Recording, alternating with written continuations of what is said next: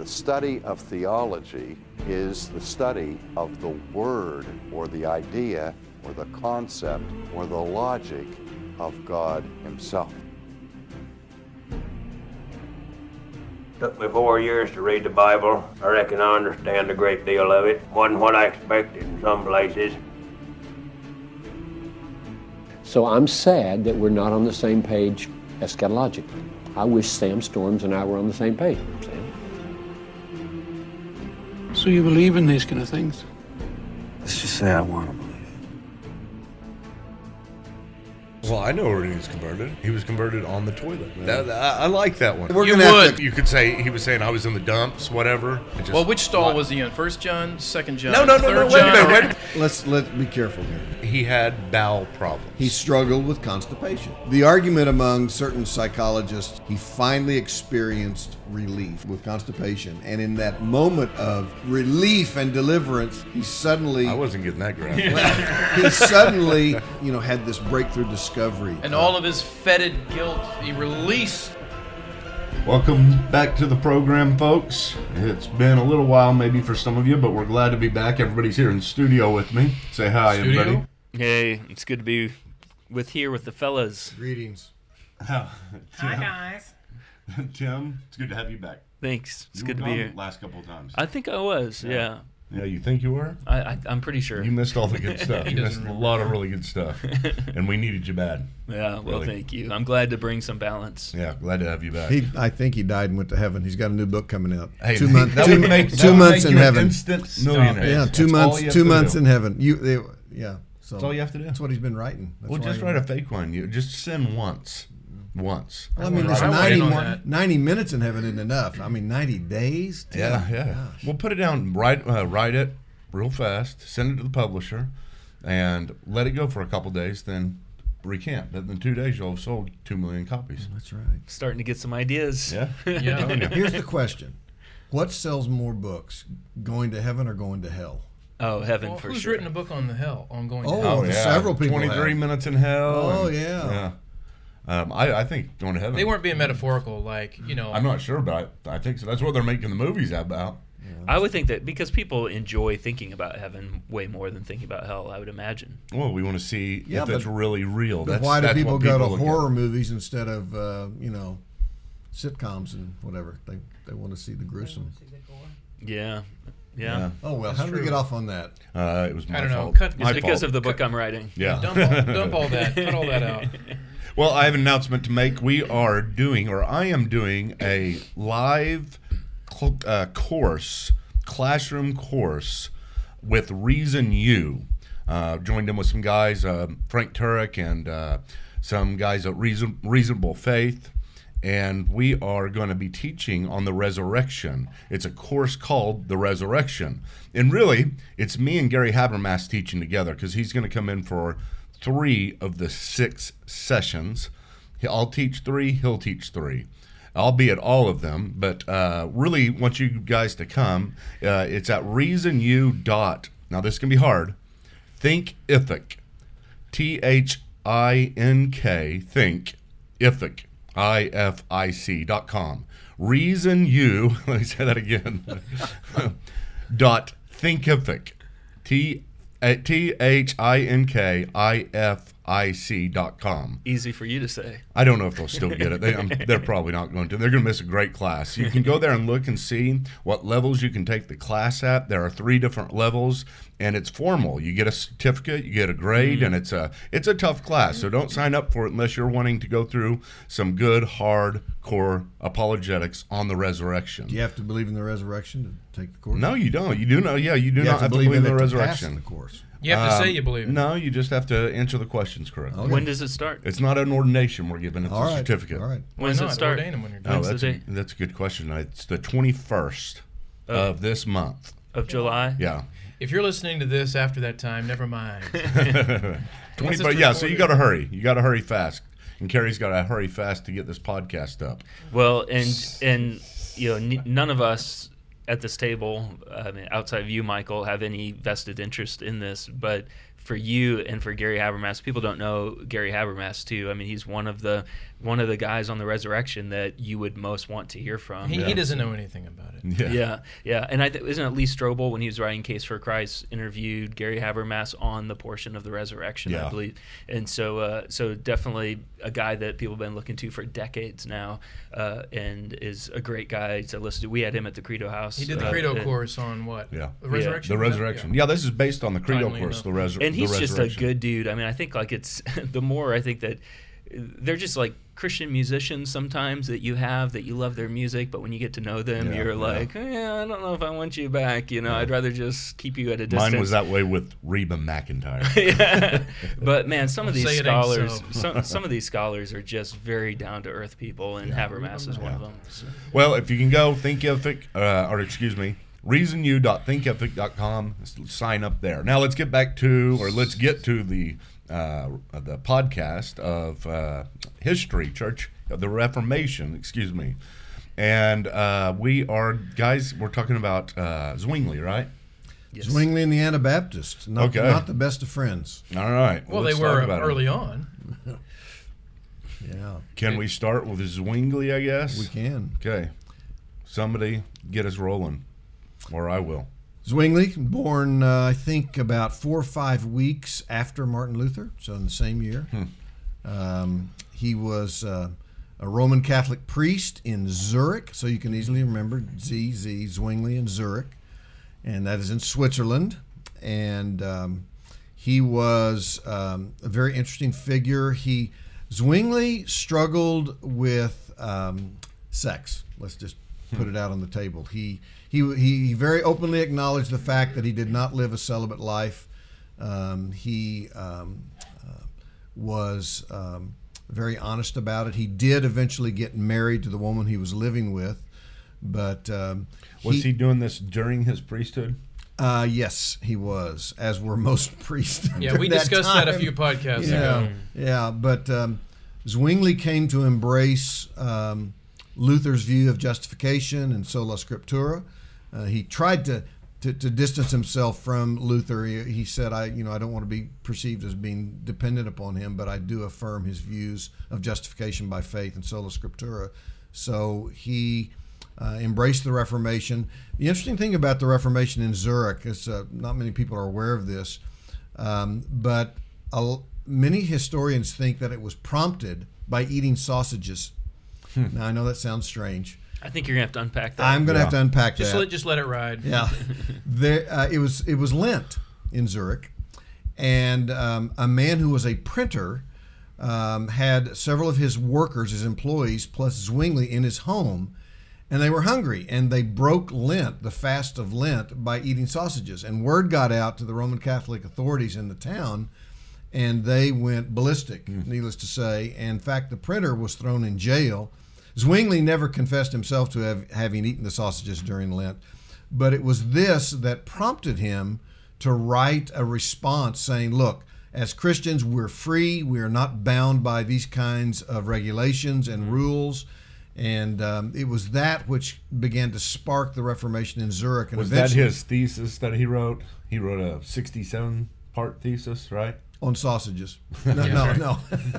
I will not recant the sausages. yeah. That led. That's what led him to write it. Um, I don't know if that's exactly what led him to write it, but I do know that it prompted his movement away from the Roman Catholic Church, and he eventually left the priesthood and embraced uh, the, the fundamental tenets of the Reformation. And Zurich with him, really, right? Yes, yeah. Uh, Zwingli was um, he was a, a- an expository preacher. That was one of the things that uh, that was his hallmark. He preached verse by verse through books of the Bible. Uh, he was very reformed in his soteriology. Believed uh, had a high view of God's sovereignty and salvation. Uh, he was a pacifist, but he served as a military chaplain, and in 1531 he was killed on the battlefield. Yeah, yeah. That's that's interesting. How do you feel about instruments in church? I have no idea. I'm just kidding. he didn't like him. He wasn't a fan. Yeah, he didn't like him. He didn't like uh, any icons in the church at all either. Right. You know, he was one that uh, took those down. You know, there was there's a lot of good things about him. One of the things that I that struck me about him was that he was he had a same she had the same guilty conscience, but not the exact same type of guilt. His guilt was not based upon himself and what he did necessarily, but upon how many people during the priesthood he had misled mm. and were going to the fires of hell. Mm-hmm. And so it really beat at him, and even that was part of his need to further embrace the gospel. So mm-hmm. it was uh, pretty interesting. Then you know he was also a guy that, I mean, uh, when- in his t- town of Zurich, the Black Plague hit. And you know the Black Plague, what it did to people. I mean, it was it was wiping out what three out of four people everywhere it went. He stayed there He killed one of the Anabaptists later. he stayed there in your uh, Zurich and um, uh, ministered to them and got the Black Plague himself, and he lived through it. I, that's just amazing. It's first first person I've ever heard of or read about that got the Black Plague and lived through it. Mm-hmm. Because I don't know, is not that what a ninety eight percent death rate? Mm-hmm. Yeah, it's pretty high. Yeah. Do you know that there? This is unrelated, but it is related. Do you know that there was a person? I listened to a lot of hunting podcasts. I've, I've just been become super passionate about hunting, and there in the United States. what United in the States. world would you say on a podcast about hunting? Just a bunch of shotgun sounds or No, screaming animals? I mean, There's a lot of philosophy. There's Oh, a there's Oh, a lot another of friend of mine's doing a show on there's a lot hunting, of and stuff it's on TV. So well, but listen to this though. So there was a guy in the United States who uh, they found a dead mountain lion. And it was a guy who worked for the wildlife department in the United States found a dead mountain lion and had a collar on it. And they, they found out that the collar you know hadn't been moving. So it alerted the wildlife the wild and game people that like hey we have a dead mountain lion on our hands here. And then um, the guy got it and it was the weekend. So he didn't he didn't take it to like his lab or anything. He just went in his garage and started like like dissecting this mountain lion to try and figure out like what was what killed it. And because there's no obvious sign of like I- anything that had killed this mountain lion. And so he, but he didn't have all of his tools. So he just used like his garage tools to dissect this mountain lion. And the the wildlife guy was dead within a day and a half. Oh. The man was. And he got the plague because the plague had killed the mountain knew lion. there- that's and why he I'm got not the plague. He got the plague from that yeah. So ev- even in in 2017 Mm. if you dissect mountain lions there's a possibility so Well, just Just how been like a flea that bit a rat that the mountain lion ate or something Yeah, like that. I wonder how yeah. would have. So is it isolated even though that happened? isolated event yeah definitely like there's no it's very very rare that it would cross over but in this case the guy dissected in a way that he came in contact with the fluids of this All mountain right, lion now back to Zwingli. yeah, Yeah, so it was yeah. Hold connected. right. Thank you, there was you. a Zwingli. connection That's a bummer. Well, would it be fair to say, back, since we're back to Zwingli, that that one of the ways that Zwingli really has the biggest influence uh, in the long run over time is, ironically, because of the Anabaptists, in the sense that he, it seems to me, was kind of their original recruiter and mentor, because he was sort of a he was kind he was a scholar. I mean, Yeah. and he sort of attracted these young guys who were also scholars and but then he converts them all and they become they, they join kind of the evangelistic or the the the kind of uh, what was considered then sort of the new evangelical idea the reformation teachings Yeah. but of course that leads us to the unfortunate rift between him between Zwingli and his proteges this circle of guys these Swiss guys who end up deciding. I, I feel for Zwingli actually in this later in this whole ordeal, and I and I and I confess I don't really fully understand it because it's political. Because you've got the Zurich Council, you've got these Swiss guys who want to go further, the more radical reform, Reformation, and Zwingli seems to me like he's kind of a man caught in the middle. Is that fair to say? Well, he was certainly complicit in it. I mean, nobody forced his hand. Um, so let's let's let's back up and give some context for this. Two of his disciples, one by the name of Conrad Grebel, um, baptized George Blaurock. They were adults, and of course, um, this was um, contrary to the to the consistent view among all reformers. They were Paedo Baptists. They believe in infant baptism. And um, these two men who had been baptized as infants now baptize each other as adults uh, because they uh, they took Zwingli seriously and when you know looking at the Word of God verse by verse, and they came to the conclusion we don't see infant baptism supported anywhere in Scripture. And uh, when this happened, uh, the city council went ballistic. Um, and they eventually, uh, there were three of them primarily. There was Grebel, Blaurock, and Felix Manz, uh, M A N Z. And Felix Manz was the first Protestant martyr who died at the hands of other Protestants. Yeah. That's the Yep. amazing thing. He, he wasn't killed by Roman Catholics. They um, they rode him out into the middle of the river Limmat, and In the third baptism. They that is they called it the third baptism, and they tied his hands and feet and pushed him overboard. Wow. Now, some people say Grebel was almost an incidental martyr because he got the plague, but a lot of historians say he was so weakened because he had been in prison Yeah. and he was starving and on the run. But now I said I, I said I felt for Zwingli a little bit in that one in, in that episode. But here's where you can't really feel for the guy much and sympathize, even though he's a product of his time. I mean, I think this is bizarre to most of us now to mm. think later down the road these men who had been kind of brothers together and in largely in agreement in Reformation doctrine, even though they end up splitting. well, Today we would say it's kind of splitting hairs on everything in their disputations. I mean, the communion and everything. But the fact that one of them could kind of sit idly by while the while the magistrates burn or drown another one, because I think Blaurock gets burned, is it's just astounding to me. Yeah, and that, you know, it doesn't. Uh, it's not just him. It's all the culture of that day where people would do this. Well, the church and, And- the state were linked, and so it's like treason to to undermine the church is to undermine the state. It's a treasonous act, and that's how you justify execution. Yeah, and again, it's important for people to understand. It wasn't primarily for theological reasons mm-hmm. that they persecuted and, and martyred Anabaptists. They viewed the, the the society and the church as overlapping. They were one entity, and you were, became a member of society and a citizen of the town when you were baptized as an infant. And so they viewed this repudiation of infant baptism as socially revolutionary. It was it was going to unsettle and disrupt the very fabric of society. Like burning the flag or something. know, yeah, it was it was a political um, stance as much as it was theological. Hmm.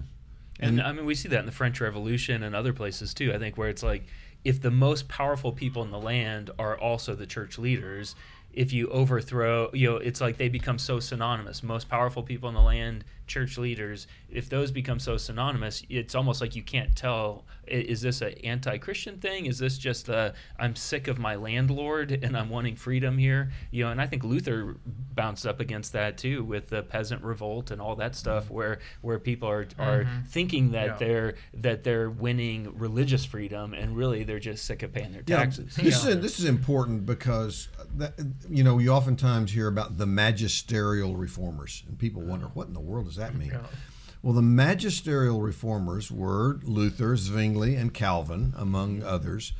And what it refers to is their belief that the magistrate, the civil authorities, existed to support the church and to mm. promote the uh, the gospel. And mm. so they never this idea we have today of separation of church and state mm. didn't exist in their way of thinking. They very much looked to the civil magistrate to defend them, to vindicate them, uh, to punish those who opposed them. And so when the Anabaptists basically uh, cut themselves off from any loyalty to the state, they wouldn't take oaths, they wouldn't pledge allegiance, they wouldn't pay taxes, they were uh, separatist and pacifist. Again, this was looked at as a political and social act of revolt and not so much simply people living out their theological convictions. You know, Zwingli was theologically. I think whenever we start to break it down, we start to find there's a lot of things we differ with Zwingli. We, we agree with a lot, a lot, a lot of stuff, but there's some things that we differ with him on. And uh, look at look at uh, his view of sovereignty. You know, you look that up and you'll start cheering yay for him for a while, but then you will um, pause quite a bit whenever you find out that he does believe in the sovereignty to the point of God being the creator of evil. And so he pushed it very far. And he pushed it so far that I myself would look at that and say, I'm not sure that that is not some type of mass departure from at least theology. I wouldn't necessarily call it a heresy and say he's not a Christian, but it's it's just a big deal for for me to be able to say God created evil. Um, and I guess he was a supralapsarian, right? Well, he he certainly was every bit as uh, Lutheran as Luther was on that point, because you know in the in the bondage of the will, Luther uh, was came out as a determinist. Uh, God was the ultimate cause of everything, although Luther would never have said that God was the author of sin. So whether or not Zwingli actually said that, if he did, I, I think obviously he's gone beyond the the boundaries of Scripture on that point. Yeah. Maybe we ought to talk about the Luther Zwingli split. So, Yeah, yeah. Um, and what happened there? Who wants Yeah. to jump into that one? I'll start it. And uh, Tim, you could probably jump in a lot too because you read the book on Booster too, Mhm. right? Well, uh, It's Marburg it's, dispute. it's Bucer. Bucer, yeah. Thank you. Not B Thank you. O O T S E R. After the hot uh, B coffee U drink. C E R. Yeah, Bucer. It's, yeah, it- you, you got to do it where you can barely hear the T. Bucer. Bucer. Bucer. First name Martin. Martin Bucer. Yeah, Marty. Well, uh, I mean, this is the dispute that came about, and the reason why it came about was primarily because this guy, um, uh, Bucer, he is he's one of, my, one of my favorite theologians. As a matter of fact, I could say he is my favorite early theologian because he did represent every time I read him. He represented what I believe to be the center of Christianity, and he fought for liberty among the non-essentials, things that weren't in the center. And this is what he was trying to do with uh, with Luther and Zwingli. He wasn't trying to get them to do agree. He was just trying to get them to see that this was a secondary matter. He was And- trying to get them to say like, if we can agree on Jesus, on salvation by, Yeah, by yeah. faith in Jesus, you know, and the solas of the Reformation, basically, if I could get you to, if we could agree with the solas, why would we be separated? Like, why can't we work together? And his whole life was dedicated. I mean, it's a pretty sad story. His life. I mean, it's a great story now because people know him and know him more than they would have known him if uh, he would not have done this. Obviously, so uh, you got him living his life trying to get this done, and ultimately he doesn't get it done. Right. Mhm. And so this is uh, this is something that uh, we need to discuss. Is the uh, 14 points of the 15 points that they agreed upon. So Bucer, Zwingli, and Calvin or and uh, Luther are sitting down at a table together, trying to agree on these points of doctrine to say, can we be united? Yeah. To as- unite the Swiss and the German Mhm. branches of the Reformation. Yeah, and this is all happening in one conversation. Yeah, and there were more people there than just that, but Yeah. Bootser was a big part of getting them to the table. Called the Marburg Colloquy. Mm-hmm. The colloquy.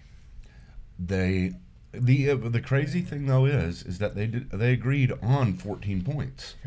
I mean, there were 15 points discussed, only 15. They go through the first 14, and it's it's yay. Do you believe in the resurrection? Do you believe in the authority of Scripture? Uh, I cannot list them all, but there's all these essentials, and then they come down to the Lord's table. And Luther took the side of what's called consubstantiation.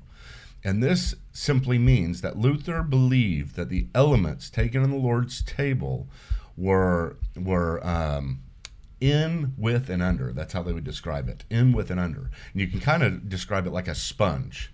A sponge goes into water, it soaks, it soaks up the water. So it's in, with, and under the water. Contrary to the Catholic position, which is the the Trans. transubstantiation, where the where the, the elements ought turn into the body and blood of Christ.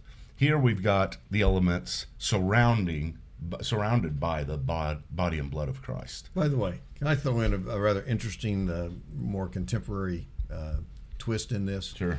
Just read today that the Roman Catholic Church is prohibiting the use of gluten free bread in I the read that communion too. service. Yeah. Interesting. Yeah. And the reason is because of transubstantiation. Right. They believe that the bread has to be as close, uh, closely identical to that which was utilized by Jesus, because this is being changed into His Mm-hmm. very flesh. And so um, they are allowing just a minimal amount of uh, bread that is gluten free, but basically the, the gluten free bread, for example, that we make available at our church would be absolutely forbidden in uh, uh, churches that are following the, the dictates of Pope Francis. That's really Does fascinating. the absence of gluten prohibit the elements from turning into his? I. Is that what it evidently so. I Well, don't. what do they say about all the people that didn't have it before? yeah, I, They're just covered. I, I don't know. I mean, I've got all sorts of things I want to say. Like, did Jesus have celiac? That's no, or I was I mean, disease it's a or supernatural I thing and it's a miracle, You're but my I mean- pastor. I thought you would have chastised me for that. yeah, there are miracles, and then there are miracles. I mean, But that, I'm get sorry for that little that's aside, all right, but it that's is interesting. It does, No, it you know, is. it, it is It interesting. shows you how relevant this stuff is right now. Absolutely, Yeah. absolutely. That that Roman Catholic churches cannot use gluten-free bread uh, in in the Lord's table. Well, are we correct in, in saying though that the three men, as much as that this this fifteenth point became a different a difference for them, did they all not though agree that the Roman Catholic understanding of a sacrifice that they did not they did not agree to that. yeah, They they, all rejected No, they, no, no, they, they rejected transubstantiation. All of them did. Right, and the sacrificial element, the fact Yeah. that the idea that the that the That the mass was propitiatory. Right. exactly They agreed on four or five points about the Lord's Tup- Supper, just not the one about transubstantiation. Incidentally, you know that a lot of American evangelicals also believe in transubstantiation. They believe that the wine magically becomes grape juice. Or the grape juice, the grape juice magically becomes wine. That's funny. Um, so the, you had that, and then you had Zwingli, who believed in the mo- memorial view, and that's the view that most of us hold to. That's the view that, uh, that I don't. Uh, no, you don't. No. That's- you ro- hold to the Calvin view, right? Yes, I do. Okay. Yeah. Well, I'm not going to talk about. That. Let's take right him now. up the river and bind his hands. Well, You're not, you're, not getting, there's- you're not getting a seat at the Marburg There's the table there's right the now. real presence view, and then there's Zwingli's view, which is the real absence view. Yeah. Okay. you know, How am I, I going to take communion at Bridgeway now? I'm kidding. You don't have to agree Well, with uh, my view I, in don't- order I, to don't- I don't, partake. I Just don't go have a problem with your station. view either. Doesn't But let me let me say, let me say this. Let me say this. This is really important because in the dispute, the ultimate thing came down to the uh, uh, the presence of Christ being able to be everywhere, uh, the, his body, and uh, Luther believed that Christ's body could be uh, more uh, more than one place at a He time. He called it the ubiquity of, Yeah. of Yep. the flesh Yeah. of Jesus.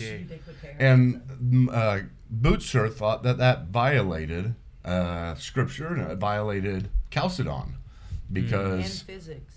In Chalcedon we have In physics. and physics.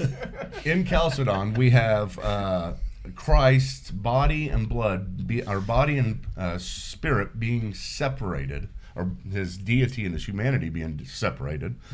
And uh, they have to remain separated for all time. His human body cannot be deified by his deity. They can't be uh, insurged with it. It cannot be um, used for borrowing purposes or anything like what that. What they call the communication of attributes. Yeah. Mhm. Luther believed that the uh, attributes of deity, like omnipresence and, and every other attribute, could be predicated of the human nature, Yeah. and therefore the human nature could be omnipresent Yeah. and and therefore present in the elements of the Lord's table. Yeah. What do you think of that? I don't think he's right. I think he was wrong. Do you think it violates Chalcedon? Uh, I don't know about that. I, but the simple fact is, it seems to me Scripture is pretty clear that the person of Christ, the incarnate Christ, is a singular human being, a God man, but he is in a body now, glorified, resurrected body. But I don't see anywhere in Scripture where it indicates that he is ubiquitous or omnipresent. Now, the second person of the Godhead is certainly ubiquitous and omnipresent. But the incarnate Christ is embodied and in a spatially locatable place Yeah. in space. He occupies a place in space. When you And- say in space, you don't mean outer space. No. and people just uh, people might not be tracking with uh, kind of the severity of the conversation, but the reality that that when Jesus said, "This is my body," you know, like you're you're eating my flesh, right? So if what our conversation is is if you are truly eating the body of Jesus, then Jesus's body on a Sunday would be in Dubai with the Christians are eating his body there in China, in the United States, in in London.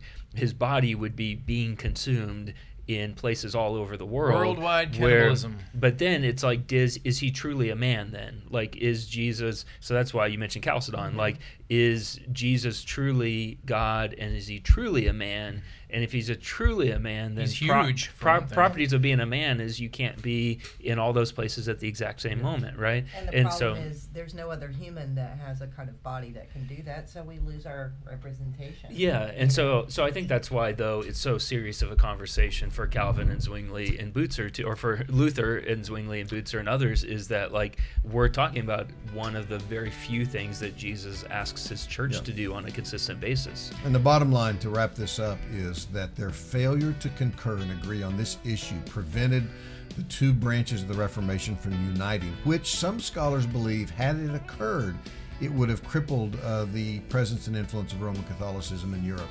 But it never happened. Thanks for listening. If you're enjoying Theology Unplugged, let me tell you about some of the other resources we have available. Visit us online at credohouse.org and browse over 2,000 articles on everything from the Crusades to gay marriage. Sign up for email updates and get the latest news, event announcements, and special deals before anyone else. Connect with us on social media. Just search Credo House on Twitter and Facebook. And you can always email us at theologyunplugged at credohouse.org. We want you to be part of the Credo community. Please partner with us in making theology accessible and pushing back the intellectual attack on Christianity. Thank you.